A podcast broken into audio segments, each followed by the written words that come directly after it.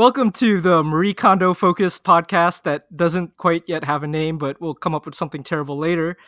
Um, this is our first episode. I am your host, Eric Kaoli, and with me here is Kenny Deacons. Hey, welcome. Thanks Yeah. for thanks for tuning into our um into two guys talking about the life changing magic of tidying up. Um, re- recently debuted on Netflix as a uh, what do you call it? A, a, a TV show. Well, it's a TV show, but it's a specific kind of. I, I wonder if there's a, a genre for it. Yeah, I Like a would call it. I would call it the the like. I mean, like I the, the canonical example for me is Queer Eye for the Straight Guy. It feels like very in that vein of shows. That that's a that's a really interesting comparison that you'd make because I think the immediate one that people went to are the sort of um, intervention shows or hoarders. yeah, I But uh, we can talk about this a bit more as we get into it. I find it a lot. Those shows are very are very based around make a spectacle of the houses they're cleaning up. In a lot Mhm. of ways, they're like those. I put in the same vein as like um, the like My Strange Addiction show, where where it's sort of like you're supposed to like look at these people in disgust, um, uh-huh. in, in some sense, and like you know they like and and feel glad it's not you. yeah, exactly. Whereas I feel like this is just sort of like there's you know you might not relate to everyone equally, but but it's not like they didn't go out and find the most the, the most messes. They found it just like and I, I haven't watched like all the episodes, but there's like a range of like stuff that people have and like you know it, it's sort of sh- dealing dealing with um you know a range of things you can do to make any sort of household you might have better. Anyway, Yeah, so far I've only watched one episode so far, so I'm not quite familiar with with the rest of the range, but it's not taken to extremes from what I've seen, as you'd see with intervention and it or or hoarders. Yeah. And um I, I guess it's it's a it's a happier experience as a result, less stressful. yeah it, it feel it feels more positive and you know I, I think i think when you see those things maybe the point is to feel good about your like less disaster of a house and be like yeah like my house is maybe a little bit messy but at least it's not that bad instead of sort of i feel like one of the big takeaways from from um the life-changing magic of tidying up is that sort of like any house could use like a little bit of improvement that will make you happier in your day-to-day life hmm Yeah, so that's what our podcast is going to be talking about this show, maybe maybe adjacent tidying content. Yeah, yeah, just sort of. I mean, the it's we're we're gonna go into the Kondo extended universe, as I like to call it. so okay, so what do you know of Marie Kondo's work Yes. or of Marie Kondo? Um. So I I had not read her book. I had knew it existed. Um. My my partner um Claire is pretty pretty into it, and so I got in sort of like secondhand knowledge of it, and sort of um. Also, I'm not like a terribly tidy person. Um, was not a terribly tidy person as a kid, and sort of that continued into an adulthood for a while, um, and have become more tidy as I've I've lived with with her for a while, um, and sort of. But sort of this book came into she read it um a year or two ago, and sort of I so I have a bunch of like secondhand knowledge of, of Marie Kondo, but never actually read the work. Had just heard like some quotes and stuff and some of her ideas. Yeah, so I tried to read her first book. Um, the uh, it goes by the same name that the the Netflix series is, the life changing magic of tidying up, and I just found that uh, I was having a difficult time reading it, and then it turns out they released like a comic version of it, like uh, a, a manga that uh that pretty much distills everything from the book, and I read that, and that was a lot more digestible and told in sort of a story format. And uh, yeah, it's available in in English. I'll I'll put a Amazon affiliate link to, to it. I didn't know about that actually. That's kind of, that's kind of cool. Oh yeah, I'll, I'll send you I'll send you a link. It's uh it actually makes it entertaining to read, and um, I like I said, it's more approachable, more digestible, as as uh as opposed to I don't know. I have a I have a tough time reading a lot of nonfiction. yeah. yeah. I mean, obviously, obviously, we all know pictures are better than words, yeah. and and so sound is also better than words, and pictures and sound is best. Um, moving pictures, Yeah. to be precise. But and and so she had also um she's released a follow-up book called spark joy uh, spark joy being a very common phrase she uses in her her system for tidying and that kind of goes deeper into um a, a lot of a lot of her um like arguments for how you should handle your tidying and it has a lot of more nuance so that there's less confusion with with like because a lot of people think that her rules are very firm and not flexible and she kind of clears that up and just provides you with a, a, bit more info on that and that i listened to as an audiobook from my library and that was a lot easier to i get because i tried to read that as a book too and i only got into a chapter Yeah. Couldn't do it so yeah, it's, but the audiobook helped it's interesting because I, I I have like a bit of the reaction to Spark Joy you were talking about, where sort of like I didn't really know what that meant. Um, Mhm. when you know when like uh, Claire started talking about it, having read this, um, and sort of it seemed extremely aggressive to me in some sense that like you know that's like only keep the things that spark joy. It was just like a very high standard to me, and I was like, well, what about Yeah. my what about my toothbrush? You know, my, tooth- my toothbrush is just chilling. Um, and I think you know I haven't I haven't read read her book yet, but I think I'm starting to get a bit of an idea of it as I watch the show. Um, and I, I think my understanding of what exactly she means like that and what exactly her ideas are will progress over time. But um, I, I think I, I I agree with you that that is like one of her big phrases, and is is um I think can be a bit intimidating in a lot of senses. yeah and and annoying if you're not really familiar with it i can very easily see how you would you would say that phrase and someone would like suplex you because they're not because it sounds very judgy or it sounds very um like almost almost like a hippie phrase that you Yeah, could throw throw at someone. But yeah um i kind i do want to go more into um our backgrounds and our our knowledge but i guess we should just as a quick primer on what her method is uh, essentially she asks you to um, go through different categories in your home like clothes or books or um, um, scraps of paper mementos and um, sentimental things and go through them like go through each of those categories uh, one at a time and pick pick up every single thing that you want to go through and decide whether or not it sparks joy in you whether or not this makes you happy. And that will drive whether or not you keep it. And if it doesn't spark joy you throw it away. And like you said it could it could be a very intimidating idea getting rid of a lot of stuff and only holding on to whatever adds some magic to your life yeah. I think I think that's um that's a good description of yeah and what it- I it's understand very different of her method. yeah it's very different from how i grew up with um how i would clean and how i would hold on to things basically i would try to um what's the word? Just just keep everything that ever came across my hands. Yeah, I was like i never got got rid of anything. basically the same. and especially if it was free like oh yeah i've got to have it. Like Yeah. it was never it was never do i need this? or how will this clutter my life? It it was oh i i mean and part of it is coming um as like as uh, coming from like a first generation immigrant background where my mom was not wasteful about anything Mhm. and made made sure she she squeezed life out of every single thing that she she had that uh um to make sure that it was not only like appreciated but I don't know just let nothing go to waste. Yeah. Yeah, I I also like, you know, like growing up it was just sort of like really like it was, it was just like, yeah, this thing's cool. I like that and then it never went away.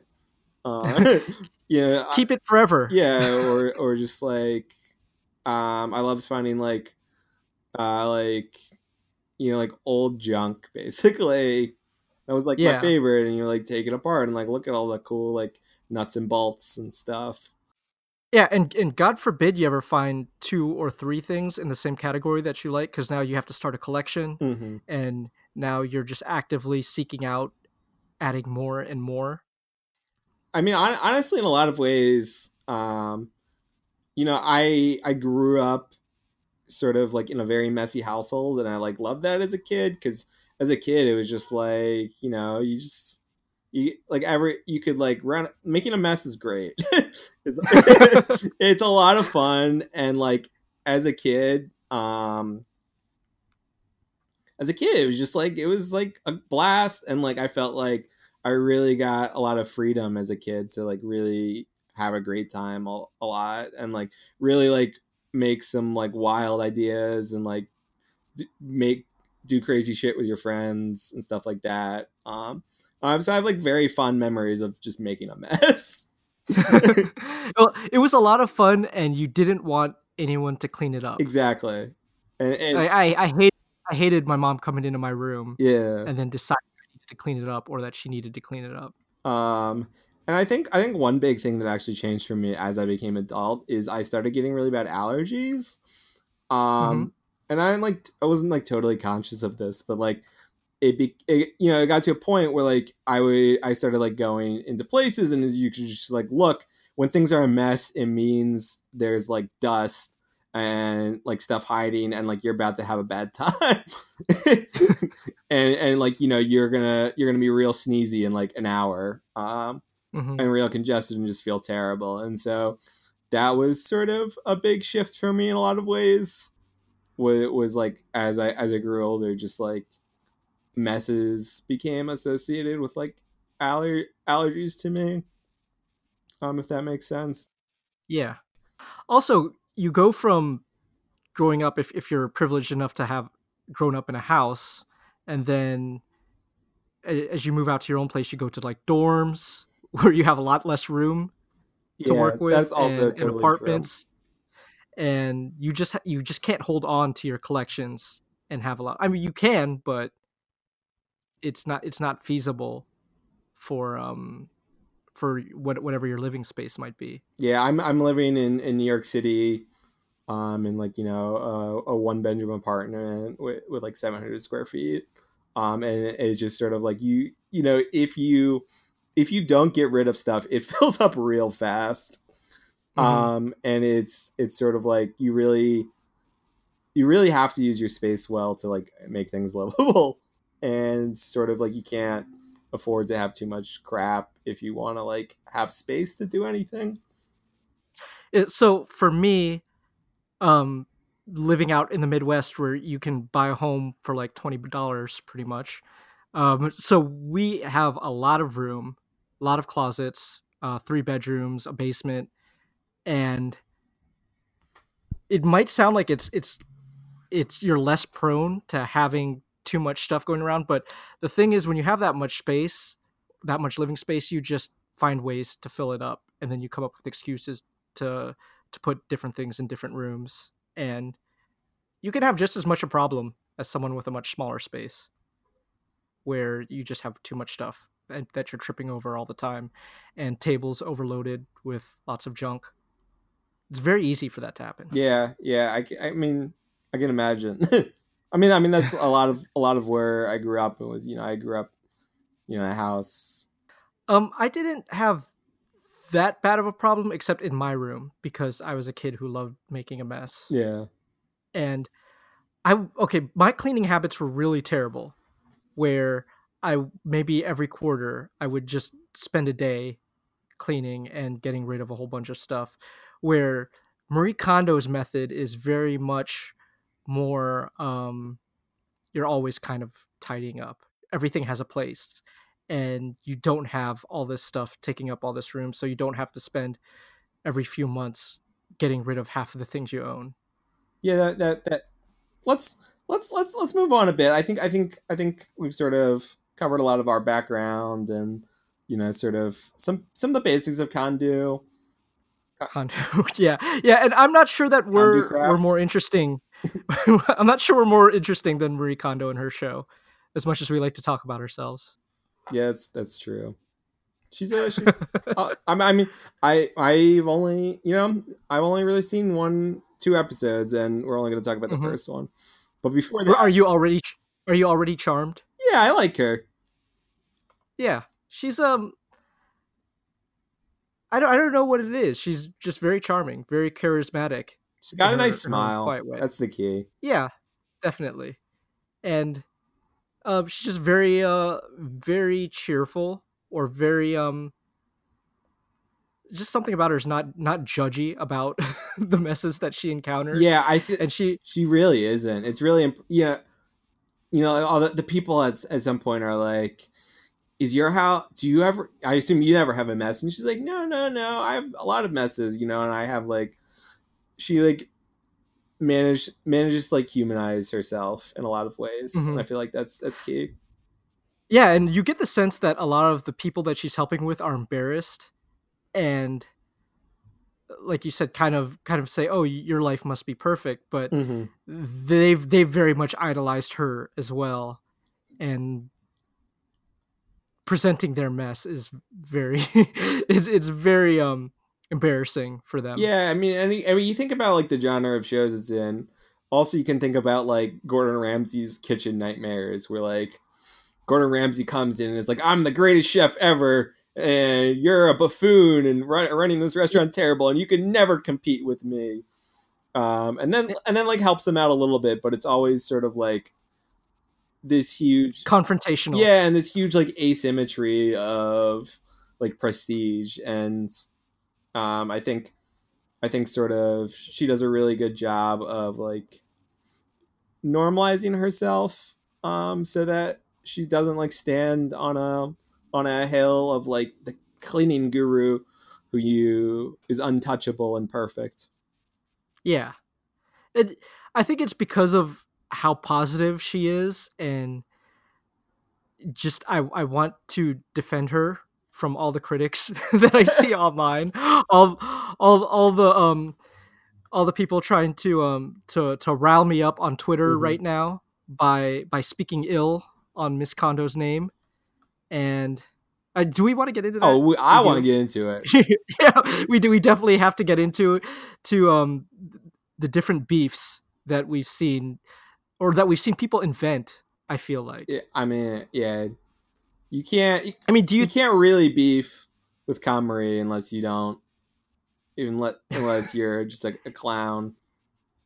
okay. Oh, uh, why don't you? Why don't you tell me what's been going on? All right, so so the so the bit the Kondo beef of the week is Kondo v Books, which is um many v Books. yeah yeah um some someone wrote wrote an article about it um.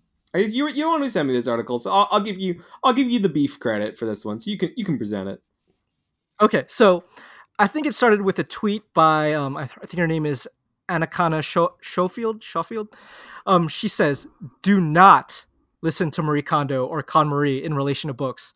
Fill your apartment and world with them. I don't give a shite if you throw out your knickers and Tupperware, but the woman is very misguided about books. Every human needs a very extensive library, not clean, boring shelves." Which um, sh- so she's criticizing uh, Marie Kondo's method of just keeping the books that spark joy in you and not holding on to books that you ne- might not necessarily read or return to or that you, you don't have strong feelings about. Yeah, I mean, what, what's your what's your take on this on Bookgate? Bookgate. um I think it's it's a it just makes me so angry, Kenny. I, want, I, I want to drop drop kick my microphone uh, over this. It, it seems like a willing, like just inventing drama where where there isn't, like like completely misreading what what she's presenting, what she's um just being obtuse about throwing away your books that you don't care about. Yeah. So so the way I read the article was what which she she expanded on was basically that she was saying that books should cause more emotions than just happiness in you. Um, and that they should challenge you and sort of make you make you feel a whole wide array of emotions, which I think is Mhm. true. But I, I'm not I'm not sure if that is what is meant by spark joy. Though I'm not an expert, but my actual take is that books are bad and we should just we should just watch TV because TV's a lot better and we should listen to podcasts. And uh, you know, Fahrenheit 451. Um, Ray Bradbury said the purpose point of that book was that people were watching TV and they're going to give up on books. And everyone was mm-hmm. like, "It's about fascists," and it's not. And he's like, "No, it's not. It's about how TV's bad." Um, but I think I think for, Fahrenheit 451, if you really read it, paints a pretty good future where just like everyone everyone has all their walls covered in TVs, and you get this awesome TV experience all the time. Um, and, and, it sounded great to me. And this guy was just whining about whining about books all the time, but everyone's sitting chilling. So we should we should burn the books. You're terrible. Uh, I, I I don't think anyone's gonna um, gonna side with you there. Well, but fair. They probably yeah. So so uh, her her article. So I guess she started off with a tweet, and then it was uh, a full article on the Guardian titled "What We Gain from Keeping Books and Why It Doesn't Need to Be Joy," but it, it, just the idea that arguing that Marie Kondo says that um the books have to give you joy and no other emotions seems very silly to me, and uh, I, I think when I was was talking to you about it on Slack, I called this the author a clout chaser. and uh just as opposed to us who are cloud chasing no. cloud chaser yeah we're we're inventing our beef with the the other beef inventor but yeah i it doesn't make sense to me hmm. why why you would make this argument that Marie Kondo does not seem to be making at all. I mean, if if it makes you feel a strong emotion, that to me is a sign that it's resonated with you and that you should keep it. Mm-hmm. Yeah, I, I would say I I my my earlier joking aside about burning books, um, I I I don't totally know um Kondo's take on books, um, and um, so I, I I will I will defer to you, but it seems to me that what you're saying is probably correct. That um, spark joy is maybe a shorthand for um, you know, causes emotion in you, and that yeah. joy is probably the most common one you around you want around your house, or like a sense of ease and happiness is like honestly what I would really what I really would like, you know, from stuff around my house for the most part is you know it's a place I want to be like feel okay and comfortable um but that you know i can i can sort of like look at my books and be like oh i remember reading this and here here here are my complicated thoughts about the contents of this book yeah so i think some of the books that she recommended getting rid of are things like textbooks that you've held on to for no reason i oh i just got don't know. i actually just got rid of a bunch of those i kept yeah, some other they're, ones they're not... that were that were pretty meaningful to me. Yeah well those spark joy with you but there's somewhere you you might feel like you're going to return to them one day and you never do and there's no reason for you to hold on to a lot of textbooks. And also like books that you bought that you don't feel anything any strong feelings about and then you thought oh i'll return to them one day and then you just never do. And it's okay to get rid of them yeah and not have them in your house cluttering up your shelf anymore and also like some people just buy books to display them on their shelves and so people will see those books and think a certain thing about them. Yeah, I mean my my bookshelf is just 20 first edition copies of the Odyssey next to 20 first yeah. edition copies of Infinite Jest, and I've read them all. Well, I've read the first page it, of them all. Yeah, you definitely staged your bookshelf yeah, ex- uh, when I visited you last month. You saw that because I, I, was looking copy of the Odyssey. Yeah, I, I was looking at it. I was like, "Huh, first edition, and then you're like, open it up, signed by the author. by, by, Mr. Odyssey, the Odyssey, the yeah, author of I, the Odyssey. Yeah, I, I was really impressed. I was like, this should be in a museum. Yeah.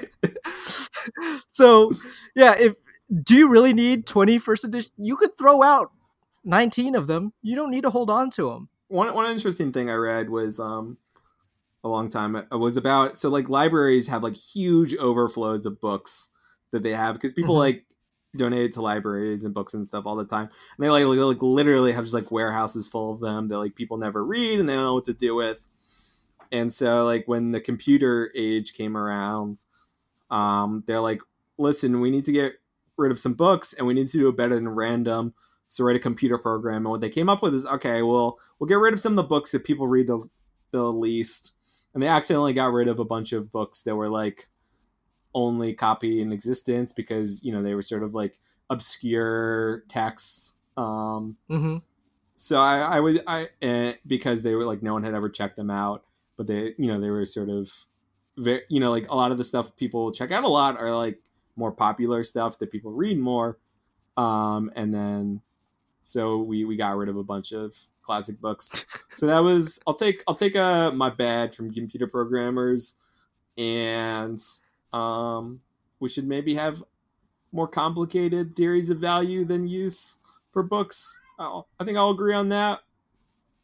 Yeah, that, that's a KonMari gone wrong. Yeah, but I it's hard to argue that KonMari did not personally burn those books.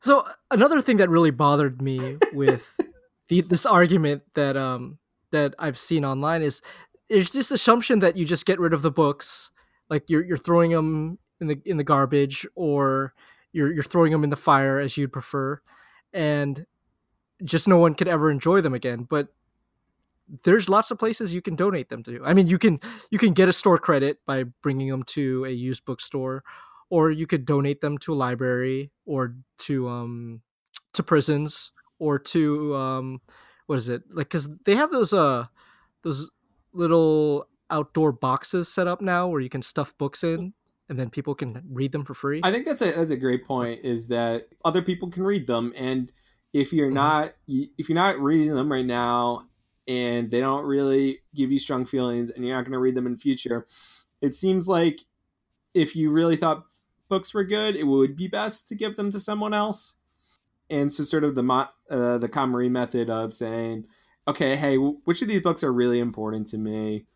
And then I'll get rid of them. Can you know can help spark joy in other people's lives through the medium of books. yeah plus books are really heavy They really are. like when when you have to move it it's the worst because you fill a box with them and then you fill it to the top and then you don't think it's going to weigh that much but it turns out a box full of books is way too heavy you have to fill it up like halfway Well, when you think about it, it's it, a bunch of books is basically a tree. yeah and you don't want to be carrying a tree around with you or lots of trees or a whole forest with you just because you're moving to a new house Yeah. You know, I I did I had to move my books a bunch as I moved different apartments. that's a pain Yeah. Anyway, I think I think we covered this beef. okay so um in conclusion books are bad Yeah, hard to argue. and get rid get rid of get rid of all of them. So let's let's talk about the the episode that we did see, even though there were no books in them. Yeah, there there wasn't books. did in you? them. Yeah, did you notice that it was definitely a family? Oh, maybe they left out that part, but I was like, huh, they just skipped over. the yeah, they, she she introduced her acronym of like the categories of stuff you need to clean, Uh-huh. and I was just like, and then she just like skipped over. It was like bread or something. I forget what the acronym was. oh yeah. What is, what is it? no, I, I I don't know, but Yeah, she uh, had an we're, we're doing a great job. We're doing a great, really informed podcast Yeah, it was, it was like bread. We'll call we'll call it bread. yeah. Um, and the the okay. Yeah, and, and then she just like skipped over three of the categories. Well, because that was actually my first impression of of the show was I was like, holy shit, this apart this house is like pretty clean. Uh huh. That that was You thought so? yeah. I was like, they don't have that much. Like this is pretty fine. And I think that goes back to what you were saying about like hoarders. Is we're so used to anything about like this kind of subject being True. being like super like the most extreme. Yeah, because even when you looked at the before and after shots of their home, and it wasn't that dramatic of a change. Yeah. So just just so the listeners know who we're talking about, the first episode starred the family, real family, the Friends. That was their last name, Friend. Rachel and Kevin Friend, and their two kids, Jackson and Ryan, in California.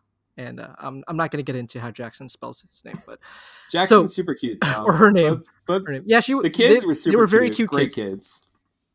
yeah, um, Marie Kondo seemed to really enjoy her time. Yeah, with them, and there were some good gags with with the kids. Mm. But yet, their home, essentially, what we went through tidying was their their clothes, their kitchen, and their garage. It seemed to be what the focus was. Yeah, on. and you know, my initial impression was like, oh shit, they're super tidy. Like this is, I mean, this is like not too bad.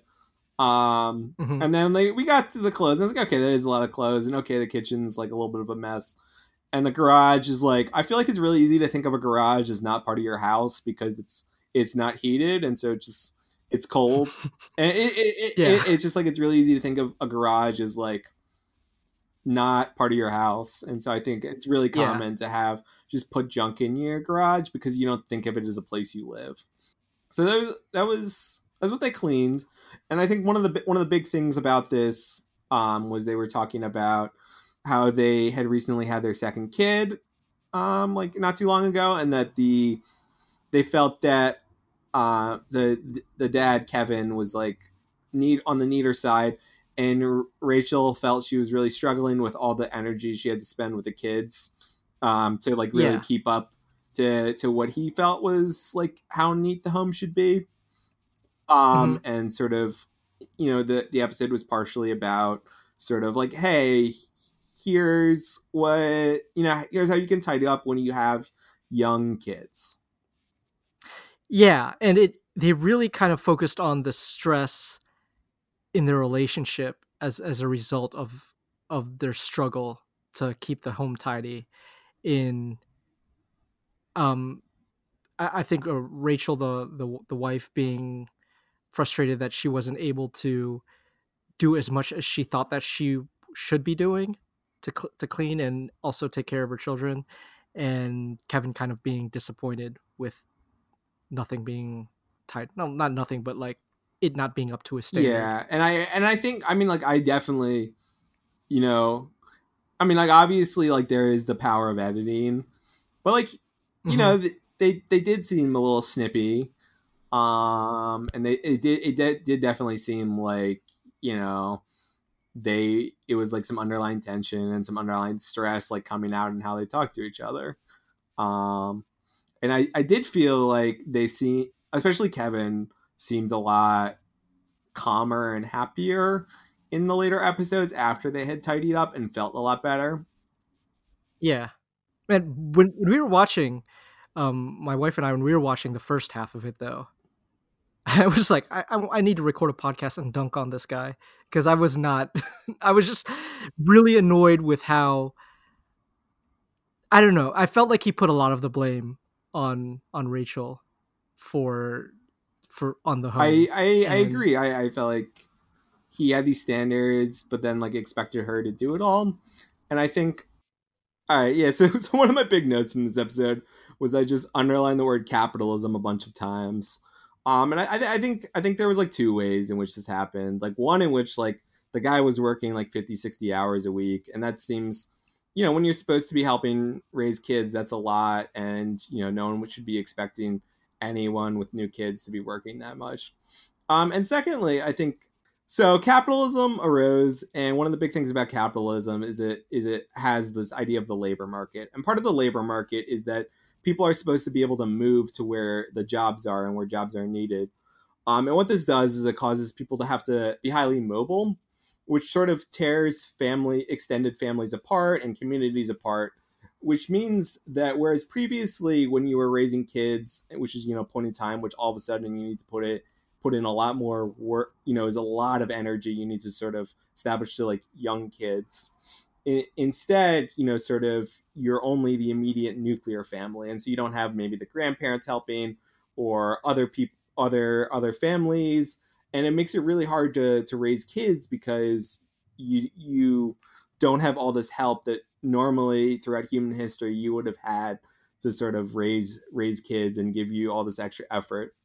And so what we see is that you know, and this and this is really important work, like raising raising raising functional healthy human beings is sort of the entire point of society um, and it's also you know sort of a necessary part uh, of cap of capitalism is you need the humans who who participate in your labor market and work and make stuff to come from somewhere, and they come from free labor of women, and sort of it's it's the secret um, backbone of capitalism is that there's this reproductive labor of women who are creating healthy human beings who can enter the labor market and actually go and do and build things like bridges.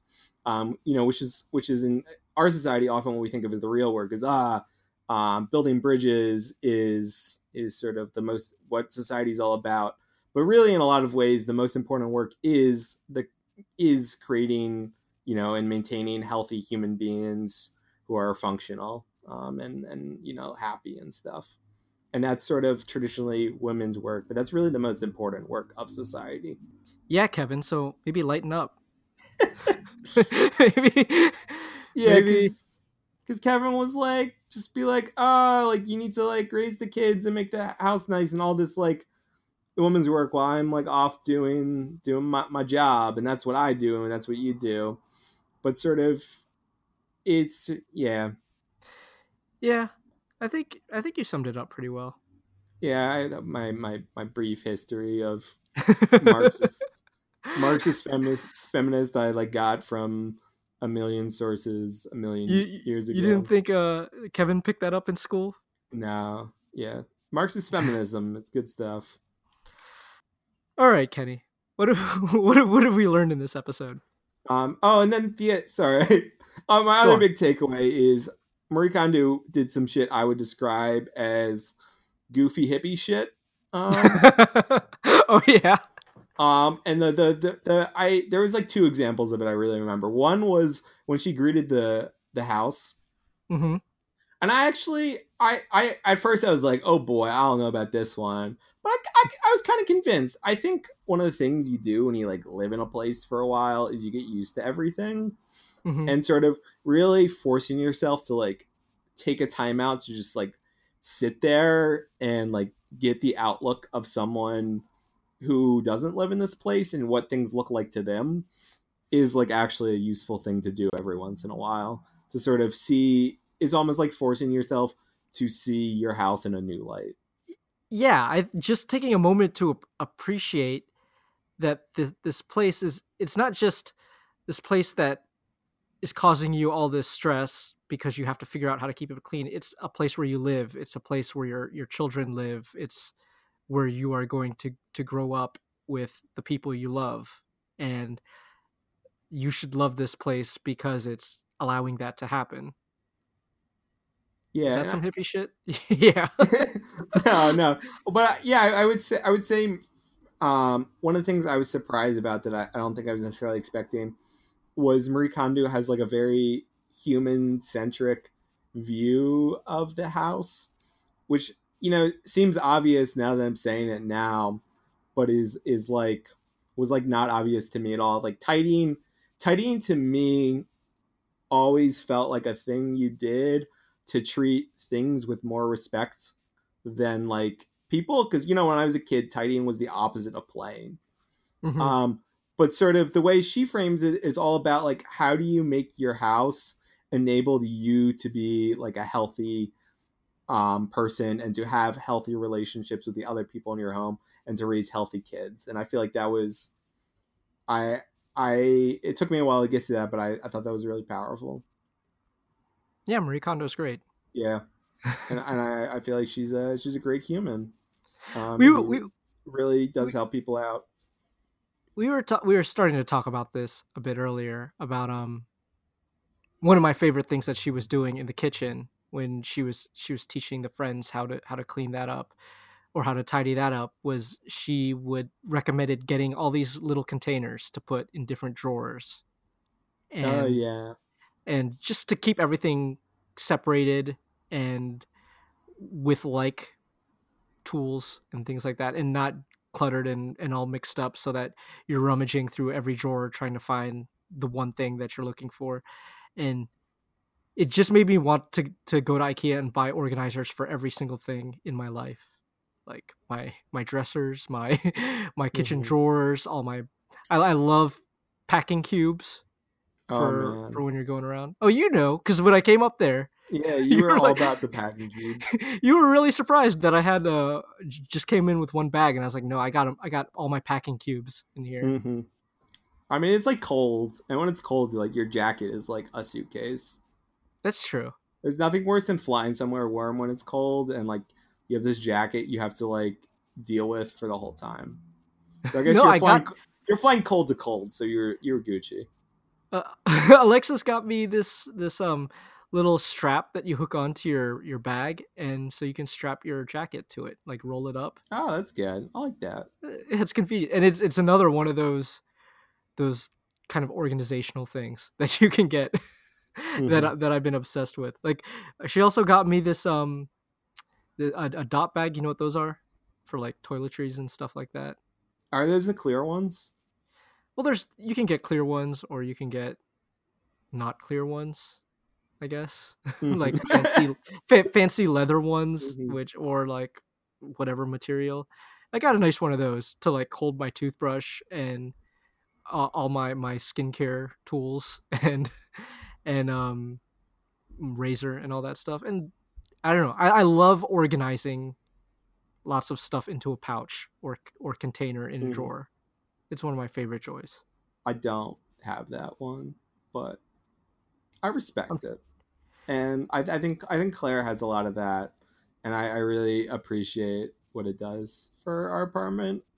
You Mm-hmm. know, I think I think I, there was a great tweet I read that was like, um, every every millennial man is um lives lives in an apartment on a on with a mattress on the floor next to his PS2 and is dating a girl who looks perfect Instagram perfect all the time and I, I think I think it is um you know I, I, feel that like I I could have gone down that route more and I I've, I don't know how to feel about that um, It, it's not far from the truth. I think most most men have a very basic apartment or home setup, and yeah, Yeah. it's it, it's very sad. a lot of the the bachelor apartments that I see, yeah and it's like it's very obvious. Like, oh yeah, a bachelor lives here. yeah yeah and I, I, not I much think life to this place. I think this this gender division is, of labor is damaging to everyone because you know it causes men to live like this and for women to have to pick up after our shitty ass messes.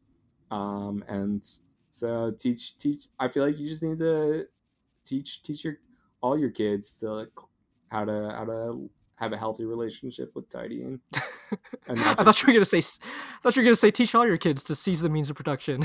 I mean, well, obviously, yeah, but Oh yeah, I didn't even get into the other Guardian article that I saw that was also coming after I mean, Kondo. all these all these was- episodes are out. We can we can save it for next week.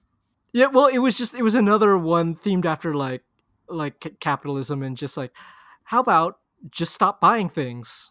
Oh boy. And that was that was the argument of like th- this is the the excuse I'm going to come up with so we that need, I need can have for next week, and we're we. I mean, we. They're, That's they're true. it's Netflix. They released all their episodes at once, so we gotta.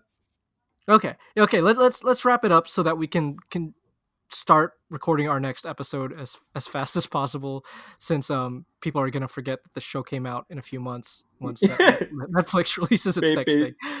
Yeah, so what what did you learn in this episode or what did you learn this week, Kenny? Um, I feel like I I learned a lot actually, which is unusual. Mm-hmm. Usually, usually when I'm around you, I just find myself getting exasperated. oh yeah.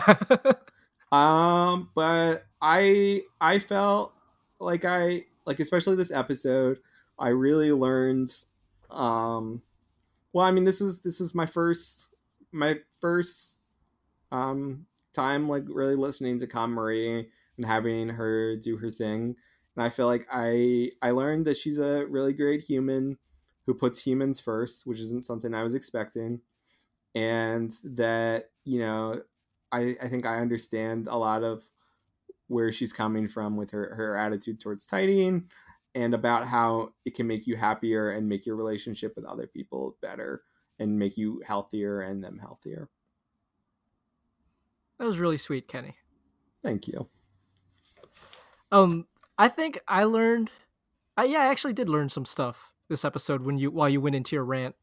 um, I I mean, because I never had that. Uh, I never took took the classes or got educated on sort of like Marxist feminist beliefs that uh that you you dropped all the knowledge on. I'm I'm I got I sort of absorbed a lot of it through Alexis, but I I didn't know a lot of the terms. So I was like, oh, um, reproductive labor. That's a great way to put put what you were describing and um the the sort of effort and uh that goes into raising a functioning human.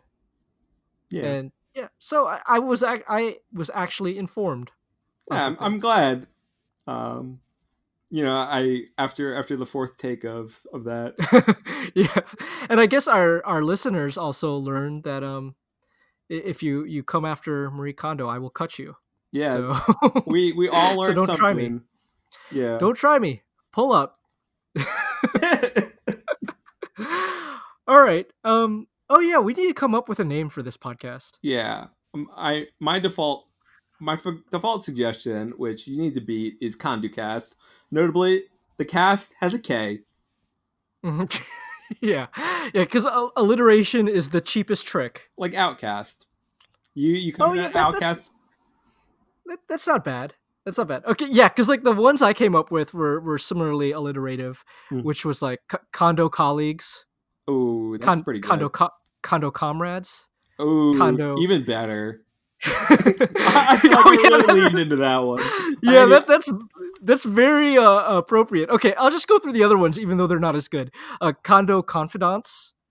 Okay, um, this is That's pretty good. way better words than me. No, I got I got the thesaurus page pulled Oh, up okay. for uh, condo cronies. Yeah, Yeah, I've got the yeah I have the thesaurus page pulled up for for How crony. I just got it. I got it. Condo Condo 2018. No, wait, no. What was the year with the with the Con, Condu 20 2012? Oh, Kony. No, get get the fuck out of here, Kenny. No. I can't believe now we have to put an explicit tag on this podcast because of your fucking shenanigans. God damn it, Kenny. okay, um everyone th- thanks for listening. Let us know if if Condo Comrades sits well with you even Oh my god, this is terrible. All right, thank you all for listening to um to our inaugural Condo Comrades cast. Oh no, that's not going to work. Okay. okay, uh, hopefully we, we record a second one of these. yeah. Let us know what you th- what you thought of this and um